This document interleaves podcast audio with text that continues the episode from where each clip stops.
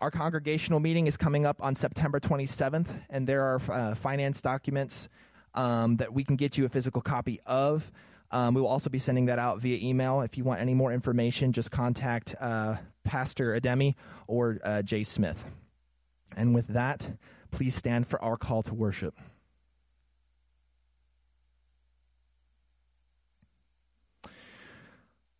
Our call to worship this morning comes from John 1.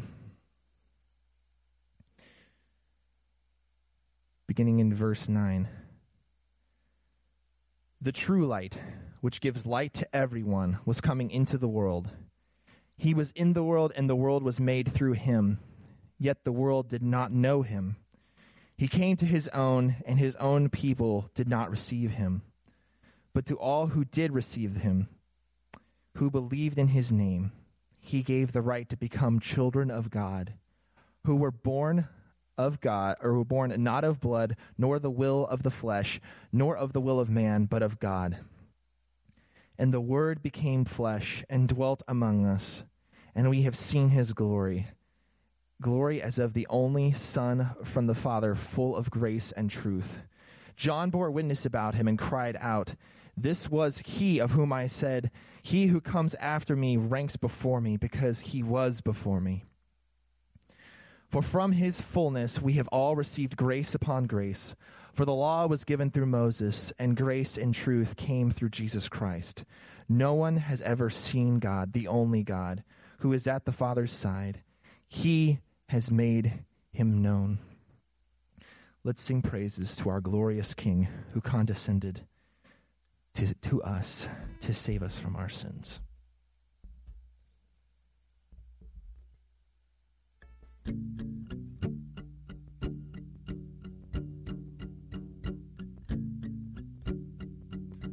Rumors of the Son of Man.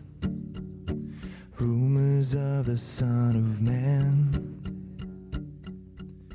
Stories of a Savior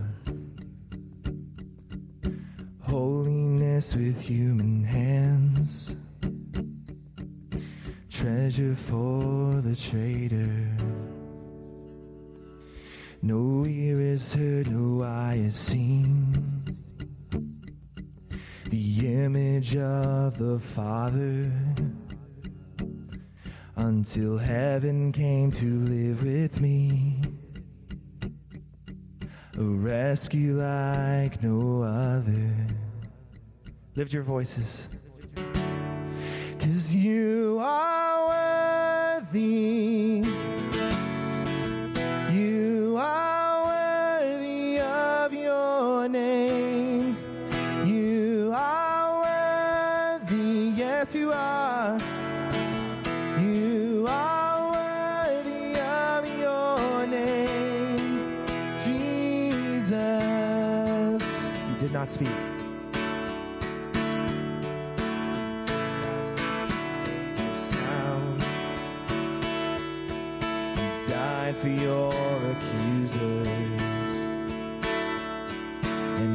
your blood fell to the ground, you redefined my future. Yeah, on the day that you arose, the darkness ran for cover. For the King of Kings has claimed his throne.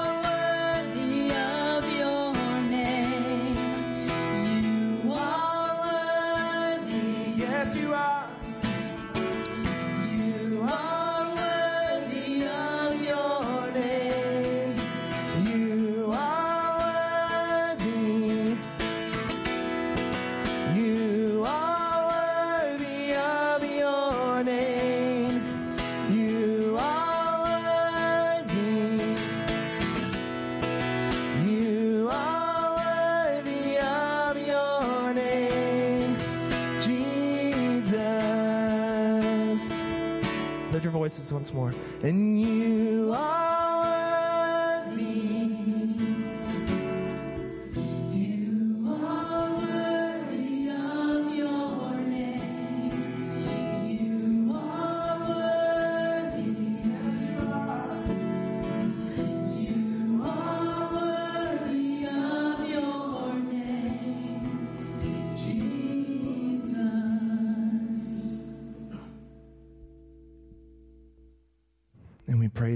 because he took our place and he paid the debt for all of our sins.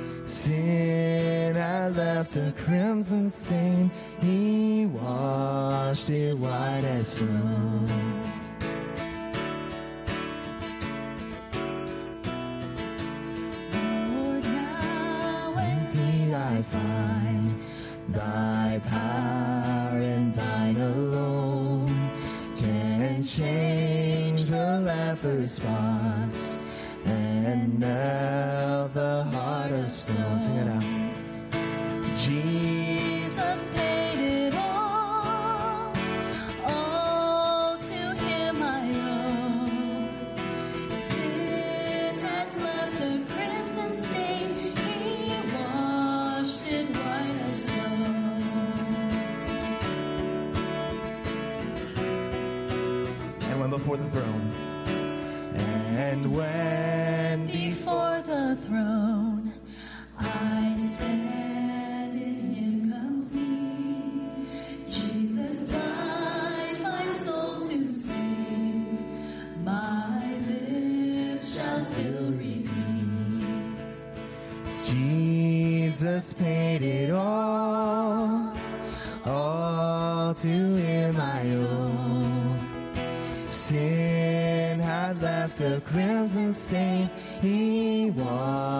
it white as snow. Sing it back.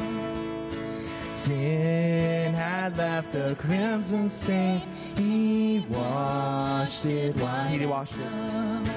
He washed it white as snow. He washed it white as snow. Lift your voices. And oh, praise the one who paid my debt and raised this life the dead. Oh, praise the one who paid my debt and raised this life up from the dead.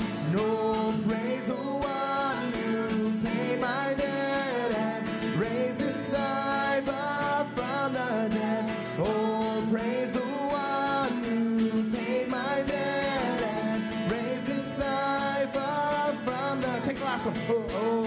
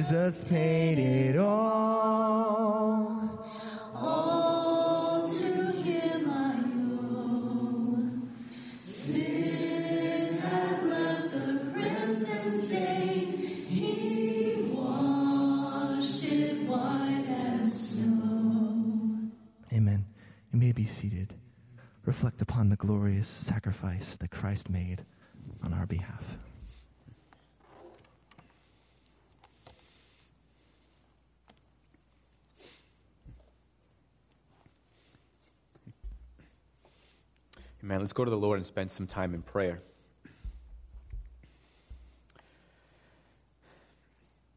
Heavenly Father, you are the God of truth. We thank you, Lord, because this truth uh, comes to us from above. It does not come to us from another person. It doesn't come from within ourselves. But this truth you have proclaimed loudly and boldly through the person of your Son, Jesus Christ was not only declared to us that we need to be saved from our sin, but also made it possible for us to be saved from our sins through his sacrifice on the cross. We thank you, Lord, because we are saved by the truth of the gospel. Father, we pray, we pray for our church. Father, we pray that you would protect your church from false truths, from false gospels, from different ideologies and philosophies that are in the world right now. That we would not be held captive by such things, but help us to stand in the truth. Your word is truth. Help us to never say to ourselves, to never get to a point where we say that we have learned the truth, that we have mastered the truth, that we understand the truth. But may we always humble ourselves to continue to go back to the truth and reflect upon the truth, to study the truth, and to be, for ourselves, to be mastered by the truth. Father, we pray for those in our church who are, who are struggling, who are suffering emotionally, physically, or mentally. Lord, we pray for all those who who, for whatever reasons, are just going through a dry season in their Christian walk, where there just isn't a, a, a zeal or a fire and energy is just lacking for whatever reason. Father, we pray that you may remind your people of the truth of the gospel and that you would reignite a, a flame in their hearts through the gospel. That no matter what is happening inside or on the outside, Father, that they may rest in the truth of the gospel, the hope that comes from the gospel.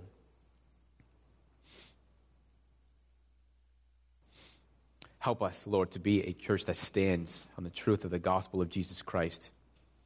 Father, we pray for uh, our dear sister Reshma, who is in seminary and preparing uh, to be equipped and sent out as a missionary. Father, we pray that you may be with her and guide her and protect her. We pray that that she would continue to rejoice over the things that she is learning. Father, we pray that you may connect her to a community. Help her, Lord, to uh, to have sisters who will walk with her and encourage her and build her up. And we pray that you would make the path uh, clear before her. Father, we pray for, for Dover Baptist Church. Father, we pray for the saints who gather there on a weekly basis. We pray that they would stand in the truth. We pray that you would make your people heralds of the truth. And we pray that you would sanctify your church in truth. Lord, we pray for our country. We pray specifically for the, for the, the states in the West as they are experiencing just raging wildfires. Father, we pray for all those who have lost their homes. for those who have lost, there's lost their places of living, for those who are having to start all over again. Father, we pray for their encouragement. We pray for their comfort. We pray that they would receive the resources that they so desperately need. Father, we pray for the firefighters who are putting their lives on the line to control these fires. We pray that you may protect them. Father, we pray that you would send rain from the skies, Lord, to put out these fires.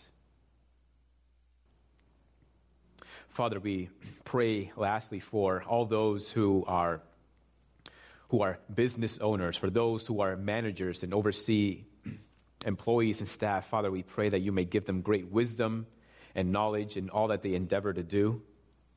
We pray that you may make them wise stewards of all that they have been entrusted with. And we pray that you would help them to be heralds of your truth in your work in the workplace. Father, we lift all of these things up to you because we believe in you, because we trust in you, and because you are a sovereign God and you can do all things, Lord, more than we can even what we can even imagine. So we trust you, Lord, for all these things, and we conclude, Lord, with the, the prayer that Jesus taught us to pray. Our Father in heaven, hallowed be your name. Your kingdom come, your will be done on earth as it is in heaven. Give us this day our daily bread, and forgive us our debts as we also have forgiven our debtors. And lead us not into temptation, but deliver us from evil. For yours is the kingdom and the power and the glory forever. Amen. If you would please turn to the Gospel of John, chapter 18.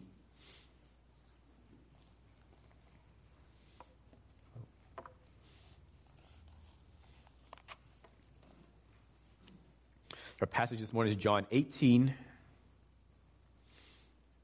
verses 33 to the end of the chapter.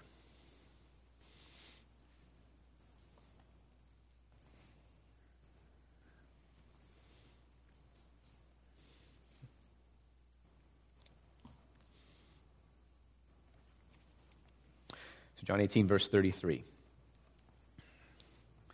So Pilate entered his headquarters again and called Jesus and said to him, Are you the king of the Jews? Jesus answered, Do you say this of your own accord, or did others say it to you about me? Pilate answered, Am I a Jew? Your own nation and the chief priests have delivered you over to me. What have you done? Jesus answered, My kingdom is not of this world. If my kingdom were of this world, my servants would have been fighting that I might not be delivered over to the Jews. But my kingdom is not from the world. Then Pilate said to him, So you are a king? Jesus answered, You say that I am a king. For this purpose I was born, and for this purpose I have come into the world, to bear witness to the truth. Everyone who is of the truth listens to my voice. Pilate said to him, What is truth? After he had said this, he went back outside to the Jews and told them, I find no guilt in him. But you have a custom that I should release one man for you at the Passover. So do you want me to release to you the king of the Jews? They cried out again, Not this man, but Barabbas. Now, Barabbas was a robber. This is the word of the Lord. Father, we pray that you would make your word alive. It is not something that I or nor anyone can do. But we pray that you would do it because we know that you can. So we pray that you would illumine to us what your word says and that you would impress gospel truths into our hearts this morning. We pray in Jesus' name. Amen. Why did Jesus come into the world? And between you and I, we can give a list of various different reasons. And I think for most, for the most part, those reasons would be good and right and accurate reasons, right? To, Jesus came into the world to die on our behalf. Jesus came into the world to reconcile us to God. Jesus came into the world so that we might receive forgiveness and eternal life and so on and so forth. Right? Those are all good reasons. Maybe you've heard of John Piper's book, but he's written a book called 50 Reasons Why Jesus Came to Die. Right? 50 reasons. It's the same, essentially the same question as why did Jesus came into the world. Now, here in the passage, Jesus Jesus himself tells us what is his purpose for coming into the world. And he says to bear witness to the truth. It's incredibly helpful for us that we have four accounts of the gospel in the New Testament. Not only do they together give us a clear and comprehensive picture of the life of Jesus Christ and a comprehensive picture of the gospel, but they also help to kind of uh, authenticate the truth of the gospel message. Right? So when investigators are looking into an incident, right, they are looking for several different eyewitnesses and they're looking to, uh, to interview each one of them privately, individually, separately, and to hear kind of their, their telling of how the event occurred or how the crime was committed. Right? And when there are discrepancies between one person to another, well, then that's a good thing because it shows that there is actually validity to what they're saying. But when you have multiple witnesses saying exactly the same things without error, without any discrepancies, well, then you, what you have there is a case of collusion.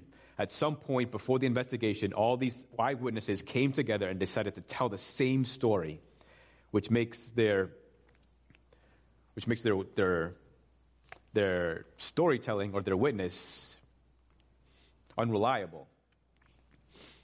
We have the Gospels, right, we have four accounts of the Gospel, all written by four different individuals, two of which were not even disciples of Jesus Christ.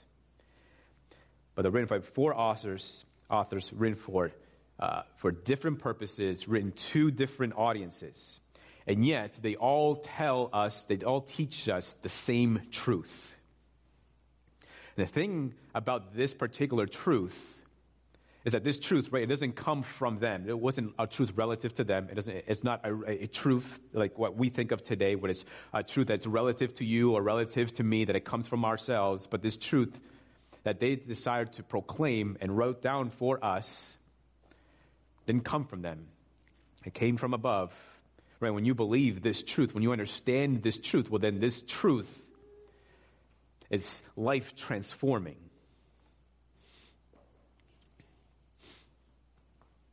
So then, as we come to the passage, let's first ask ourselves do you care about the truth?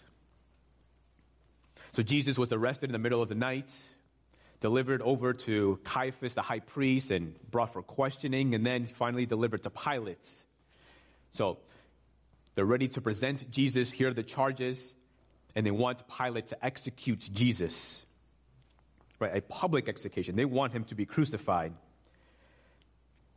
And so now it's up to Pilate to decide what is he going to do. So Pilate needs to investigate for himself and try to figure out if the charges, right, if the, if the, if the, if the punishment that they want is actually warranted.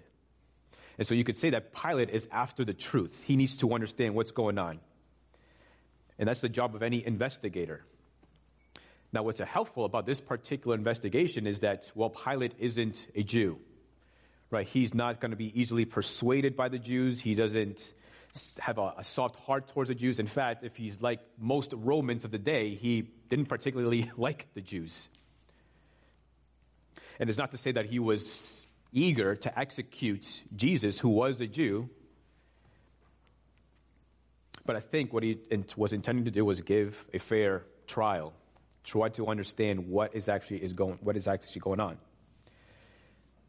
So Jesus is before Pilate, and Pilate begins to ask him some questions. And eventually, right, we'll know that if Pilate wants to have Jesus released. And so Jesus, or Pilate begins to ask Jesus some questions. He says, Are you the king of the Jews? Right? Notice how he asks that question. He doesn't say, Well, this is the accusations, Jesus. Are they true? Are they accurate? Or this is what the people are saying that you say that you are the king of the Jews. Are you saying that you are the king of the Jews? But instead, he just comes right out and says, Are you the king of the Jews? Are you actually a king? And Jesus responds with another question. He says, Well, do you get this? Do you identify me in this way? It's essentially what he's saying on your own accord, or are you just simply repeating what other people are saying about me? So then, Jesus is trying, I think, to discern whether or not Pilate is sincere with his question, whether he's actually wanting to know if Jesus is a king or is he not. The Pilate, again, being the governor, having no, having no, dis, no favorable disposition towards the Jews, doesn't really care what the Jews think. That's why he says, Oh, am I a Jew? The, the, the answer is no. Right? Your own people delivered you over to me. I don't really care what they have to think. In fact, the truth may not be what they think it is. But I'm after the truth. I want to understand what the truth is. So, what have you done, Jesus? And Jesus answers, but he doesn't answer that second question. He answers, goes back and answers the first question in the affirmative. And he says, in a sense, he says that he's a king. Jesus says, My kingdom is not of this world. If my kingdom were of this world, my servants would have been fighting that I might not be delivered over to the Jews. But my kingdom is not from the world. Then Pilate said to him, So you are a king. So Jesus says he is, in fact, a king, though he says that his kingdom is not of this world. So Jesus, right, he answered the question. He wasn't trying to give Jesus, uh, Pilate, a, this, uh, his silence or deny the accusations made against him, but he answers. He is a king. His kingdom is not of this world. But in saying his kingdom is not of this world, at the same time, he's defending his own innocence. Right? Because remember, the Jews are expecting a king. When Jesus proclaimed himself to be the Messiah, well, he's proclaiming himself to be a king. The Messiah is an anointed one, the Messiah is an anointed king. And so the people expected a king coming from the line of King David from the past, Israel's greatest king. And that this new king would be one that would usher in a new era for Israel. That this new king would be a political figure, that this new king would be a religious authority that would, that would take the Israelites away from the Roman oppression. And so when they realized that Jesus wasn't the king that they wanted, well, they used Jesus' self identification of Messiah against him and says, well, he's saying that he's the Messiah, which means king. Well, you can't have a king and you can't have a Caesar at the same time. He means to oppose Caesar and all of Rome. But if Jesus was the leader that they wanted, well, then he obviously wouldn't be in this position. In reality, the true enemies of Rome were actually the Jews, right? Because they wanted and desired and expected a religious leader to free them and to oppose Rome. So, in, in his saying that he that his kingdom is not of the world, Jesus communicates that he has no intention of disturbing the peace, and he has, and much less does he have any intention of opposing the empire of Rome. The kingdom of Christ is not of this world, but it is the kingdom from above. It has come down to us from heaven in the person of Jesus Christ. Hence why John the Baptist, the one who came before him, and Jesus himself both preached, repent for the kingdom of heaven is at hand. Right? The king has arrived. The king is here. And now is a time for everyone everywhere to repent of their sins and come and turn and follow the king. In John chapter 3, verse 3, Jesus says to Nicodemus, the religious teacher, that unless one is born again, he cannot see the kingdom of heaven. Right, that is, unless one is born of the Spirit, he can never enter the kingdom of heaven, can never see that kingdom. Or unless you believe in Jesus Christ, unless you believe in the gospel of Jesus Christ, then you can never be a citizen of the kingdom of heaven. You can never see the kingdom of heaven. Only those who are born again by faith become citizens of the heavenly kingdom. So Jesus has come into the world, has brought the kingdom into the world, but he's not intending to take over the world, but instead he's intending to take over, to overcome the sinful human heart. Jesus intended to save you and I from the depravity of our sin and to turn you from your wicked ways, to save you from the wrath and justice of God, and to be the king of your life when Jesus had his eyes set on something much bigger than being the king of the world. Jesus had his eyes on accomplishing something much more difficult than ruling over the world. Jesus had his eyes set on something much more rewarding than those things. Jesus had his eyes set on saving you and I from the justice and the wrath of God because of our sins. That is what he was after. The kingdom of Christ is not of the world, it's not coming from the world, but the kingdom of Christ is in the world, presiding over every person that follows the Lord Jesus Christ. Jesus has come into the world to save people from their sins. And then Jesus also, as we read in the passage, Jesus tells us his purpose in coming. For this purpose I was born, and for this purpose I have come into the world to bear witness to the truth. Everyone who is of the truth listens to my voice. The purpose of Christ coming into the world is to bear witness to the truth. He didn't come into the world to speak to the truth about all things, to tell us everything that there is. He didn't come into the world to answer all of life's questions, but he came to proclaim the one truth that really matters, the one truth that changes your entire life, the one truth that if you believe in will change how you see everything in life. Christ has come to bear witness to the truth about God. Right, that there is a God in the heavens, that this God has created all things, that there is a God who created you and I. He came as a witness to the truth about who we are. And that truth is, right, that we are sinners. That we have offended God because of our sins, that we are faithless, that we are disobedient, and that we are in desperate need of salvation. And Jesus has come into the world to bear witness to the truth about salvation. In John 14, 6, Jesus says, I am the way and the truth and the life, that no one can come to the Father except through me.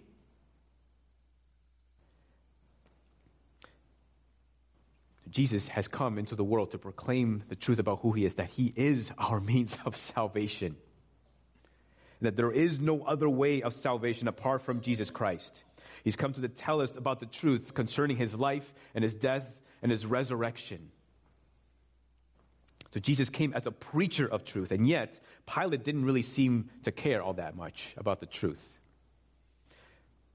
In a, dismiss, in a sort of in a dismissive manner, I think, Pilate just kind of responds and says, What is truth? He doesn't really care to know what the answer is. He doesn't expect an answer. In fact, he didn't stay long enough to hear an answer from Jesus, but he simply just goes out back to the crowds. If Pilate had just remained a little bit longer, if he had just been a little bit more curious in a personal way to understand what truth is, he may have discovered that the person standing before him was a personification of truth. If only he really cared about the truth the truth behind the truth, the truth behind what is actually going on in this investigation. You should care about the truth because the truth right, is a matter of life and death. Right? This truth determines your eternal destiny. The second question should ask ourselves is do you care about true justice? After he had said this, he went back outside to the Jews and told them, I find no guilt in him. But you have a custom that I should release one man for you at the Passover. So do you want me to release to you the king of the Jews? They cried out again, Not this man, but Barabbas. Now, Barabbas was a robber. The author, Herman Melville, known for writing Moby Dick, had also written a different, another story called Billy Budd. It's a story about a young sailor, young handsome sailor named Billy, who was recruited by, uh, by a Navy captain to come into the warship and be a part of his crew. Now, Billy was the kind of guy that everybody likes. He was charismatic, he was generous, uh, genuine, he was kind. He's just the kind of guy that everybody on the ship liked all with the exception of one person who ended up kind of becoming the antithesis of Billy Budd, and that was a man by the name of John Claggart. He never liked Billy, probably because Billy is everything that he is not. But one day, Billy is walking with a bowl of soup that he trips and he spills on the ground. And he continues to walk, and then John Claggart Claggart comes from the opposite direction. He's walking and he sees the, the soup on the ground. And he discovers that Billy's the one who dropped the soup. And for whatever reason, he takes this as a, as a provocation. He takes this as a personal offense to himself. And from that moment on, he just hates Billy. And there's just this animosity brewing between this, these two guys until eventually John Claggart goes to the commanding officer of the ship and accuses Billy of mutiny, of treason. He wants to come against the entire ship. He wants to come against the commanding officer, which is a crime punishable by death. Now, the commanding officer, he was favorable to Billy. He knew Billy and actually had become kind of a, a mentor to Billy. And he also knew that there was animosity between these two guys and that John Claggart didn't like Billy. And so he had his concerns and his doubts, but to be fair, he wanted to do an investigation anyway. So he did. He brings in Billy. He questions him. Now, Billy's greatest weakness is that he stutters. So as he's mumbling through his answers and as he's trying to get the answers out, he's stuttering, and all of a sudden his arm shoots out, hits John Claggart in the side of the forehead. He drops to the ground, hits the ground, and he dies. Now, the commanding officer just witnessed a man killing another man. What does he do? What is he supposed to do? What would you expect him to do?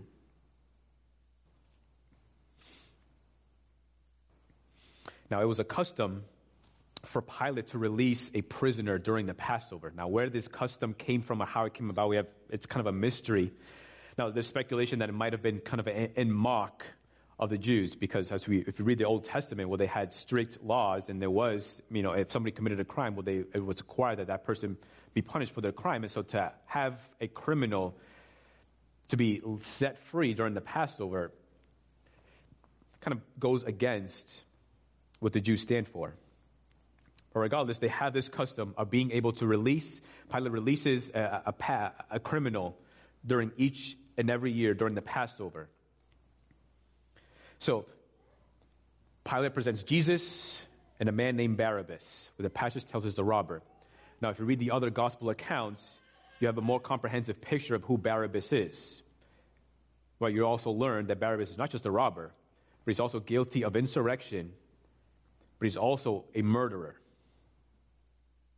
Now, Pilate may have been trying to be shrewd intentional and probably in, in, in picking the most the, the most heinous and the, the worst criminal that he has in his prison and presenting them before the people and giving them a choice. Would you rather have the murderer or would you rather have this guy who just proclaims himself to be a king?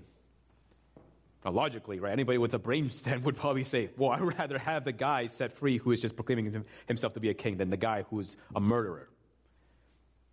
Right, and to our shock, and to Pilate's shock, that's not what the crowds choose. They chose Barabbas instead. So Pilate, his plan fails in intending to release Jesus, right, in comparison to Barabbas, who had very insignificant charges against him, is actually the one who is chosen to be kept as a criminal. Right? It doesn't make any sense. If you care about justice, then you will not give an innocent man over to death, and you will not let somebody who's guilty go free without paying the penalty for his offenses.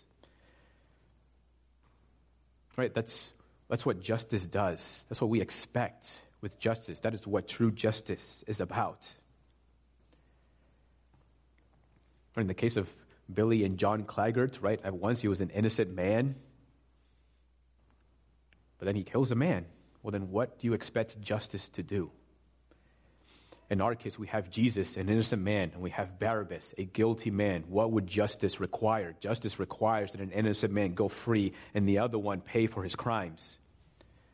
But that's not what happens, right? There's an exchange that happens. People choose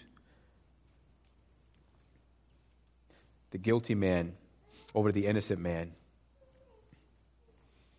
You see, Jesus was providing a way for true justice to happen, for the justice of God to take place. But because the, behind that particular courtroom, so to speak, there was another courtroom, the divine courtroom of God, that required justice, right, which requires us to pay for the penalties for our sins. So there's Barabbas, like we are Barabbas. And then there's Jesus, the innocent man. To which one will God pour out his justice upon? And Jesus makes the exchange that I will take their place. I will be Barabbas, and they will take my righteousness. Right? That, that's the truth of the gospel of Jesus Christ. That Jesus takes our place, just as Jesus took the place of Barabbas.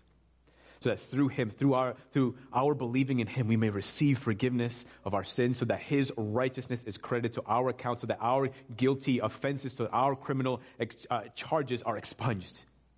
And we are declared innocent and free and uh, can go. So, the implication of this great truth right, is that you repent and believe in the gospel of Jesus Christ. Right? Especially if you don't know the Lord Jesus Christ yet. Believe and trust repent of your sins. Believe in the gospel of Jesus Christ. And, dear Christian, the, the implications are the same repent and believe. Repenting and believing Right? Sometimes we live our lives as, as, if those are just passive things, things that we just kind of wake up with and that just, that just happen. But those are, I mean, those are, those are verbs. Those are actions, right? Those are things that, that we are proactive in doing. We believe and we repent, right? And, that's not, and we don't do it just once, right? We do this every day of our lives. Believing in the gospel, repenting because we believe in the gospel, Right? It's all a choice we make every single day to follow the Lord Jesus, to glorify Him in our life.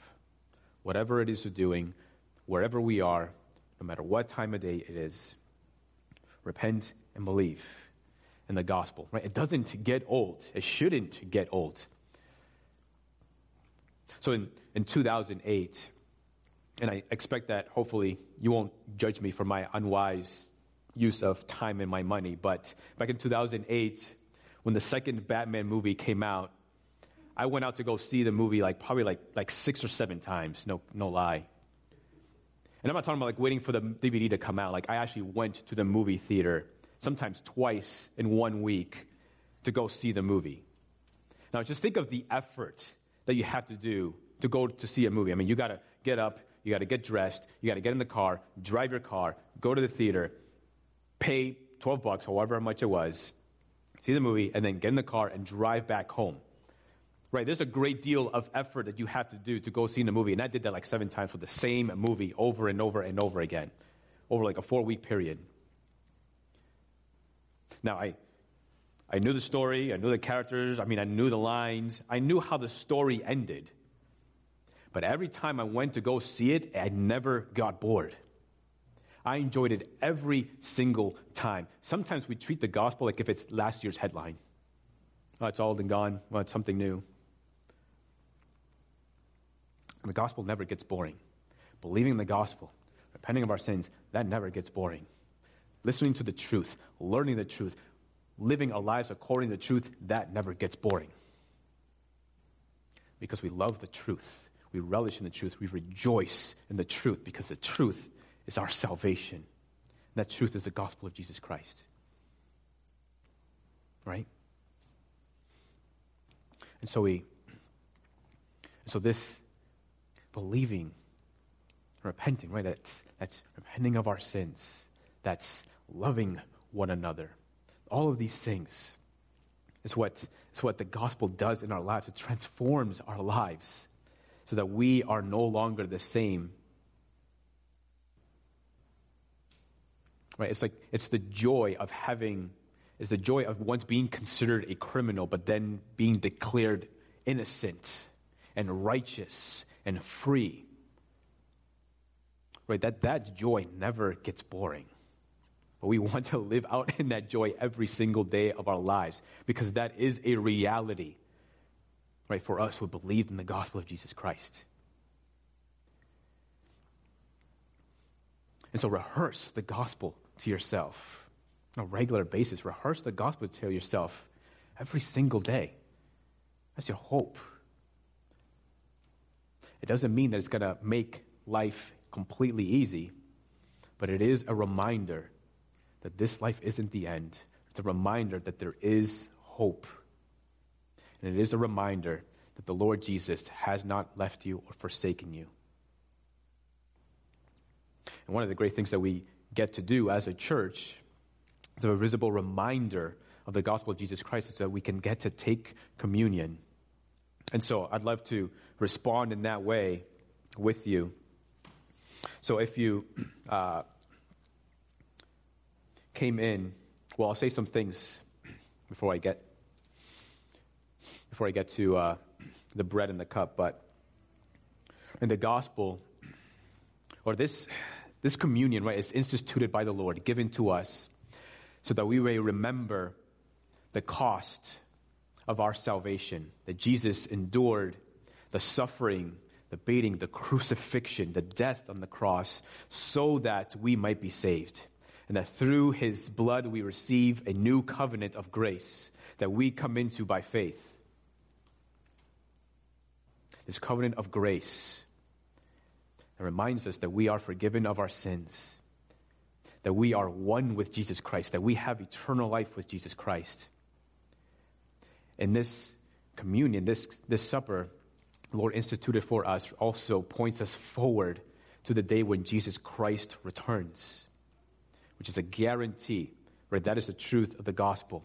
Christ will return, take up his bride, which is us, all of his people scattered across the globe. He will take them up with him. And in heaven, we will celebrate with Jesus Christ, taking this wonderful banquet meal together as brothers and sisters with Christ. Right? We look forward to that day. We pray for that day. We long for that day. We pray that he would hasten that day.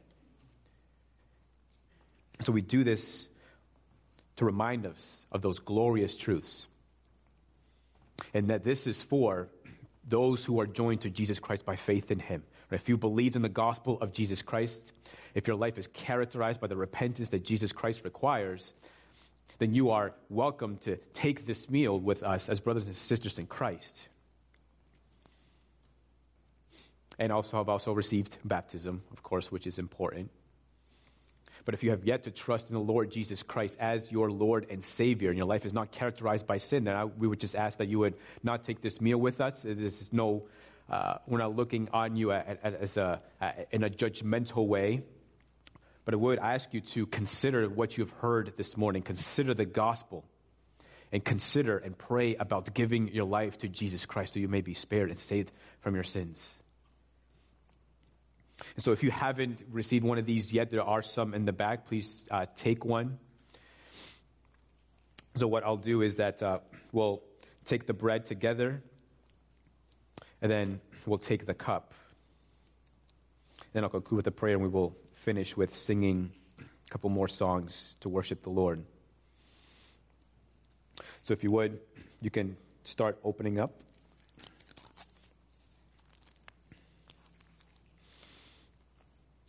First Corinthians 11, 23 tells us, For I received from the Lord what I also delivered to you, that the Lord Jesus, on the night when he was betrayed, took bread, and when he had given thanks, he broke it and said, This is my body, which is for you. Do this in remembrance of me.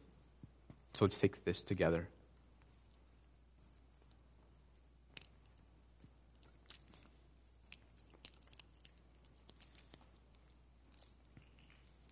In the same way, he also took the cup after supper, saying, This cup is a new covenant in my blood. Do this as often as you drink it in remembrance of me.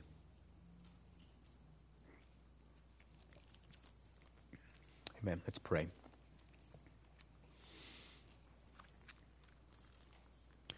Lord Jesus, we thank you for the privilege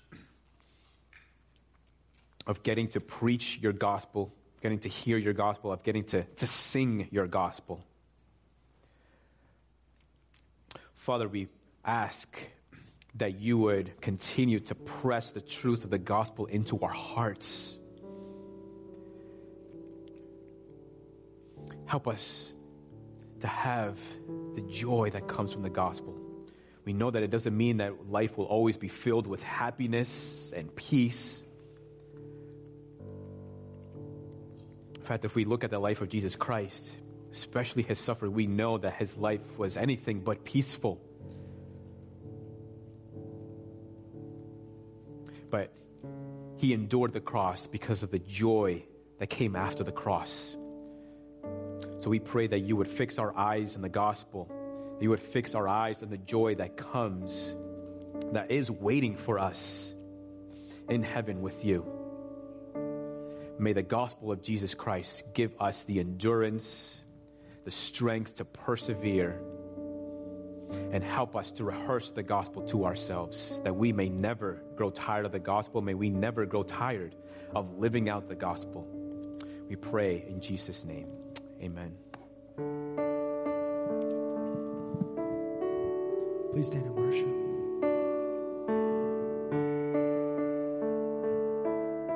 In the dark. In the darkness, we were waiting without hope, without light, till from heaven you came running. There was mercy in your eyes to fulfill the law and prophets. To a virgin came the word from a throne of endless glory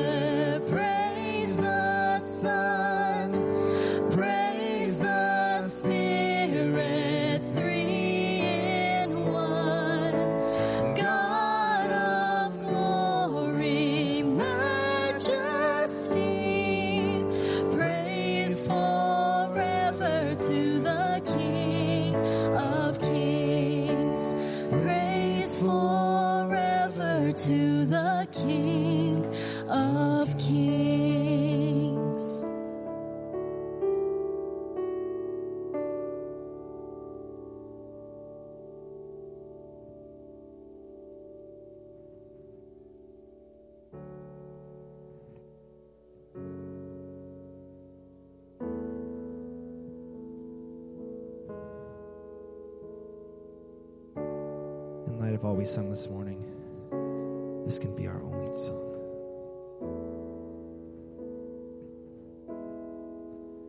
You give life.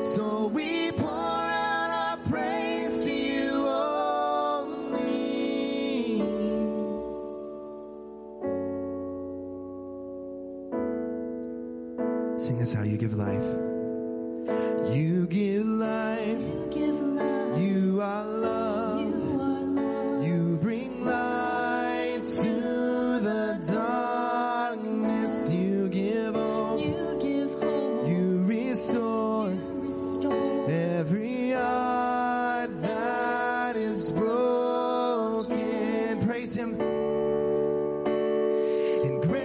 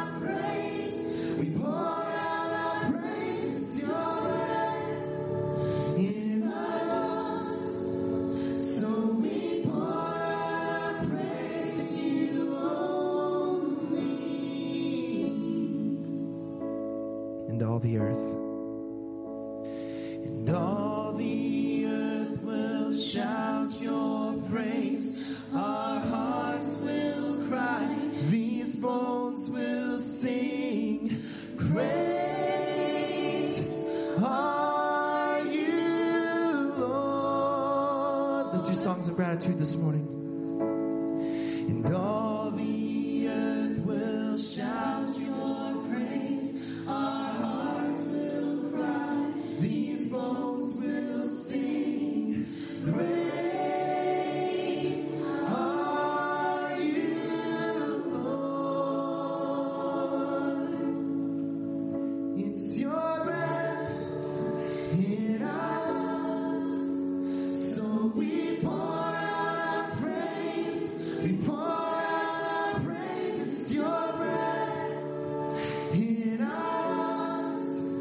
So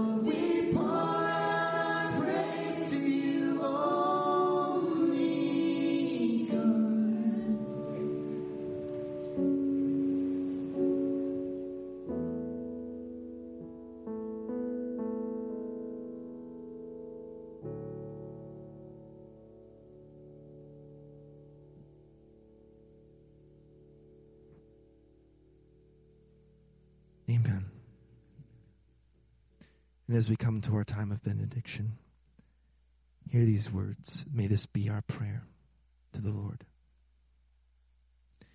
Send out your light and your truth. Let them lead me. Let them bring me to your holy hill and to your dwelling. Then I will go to the altar of God, to my God, my exceeding joy and I will praise you with the lyre, O my God, my God. Why are you cast down, O my soul? And why are you in turmoil within me? Hope in God, for I shall again praise him, my salvation and my God. Go forth, brothers and sisters, in peace, knowing that Christ has died for you and he has revealed to you the truth that there is a God in heaven, and he loved you enough to send Jesus to die for you. You are dismissed until we return again, Lord willing.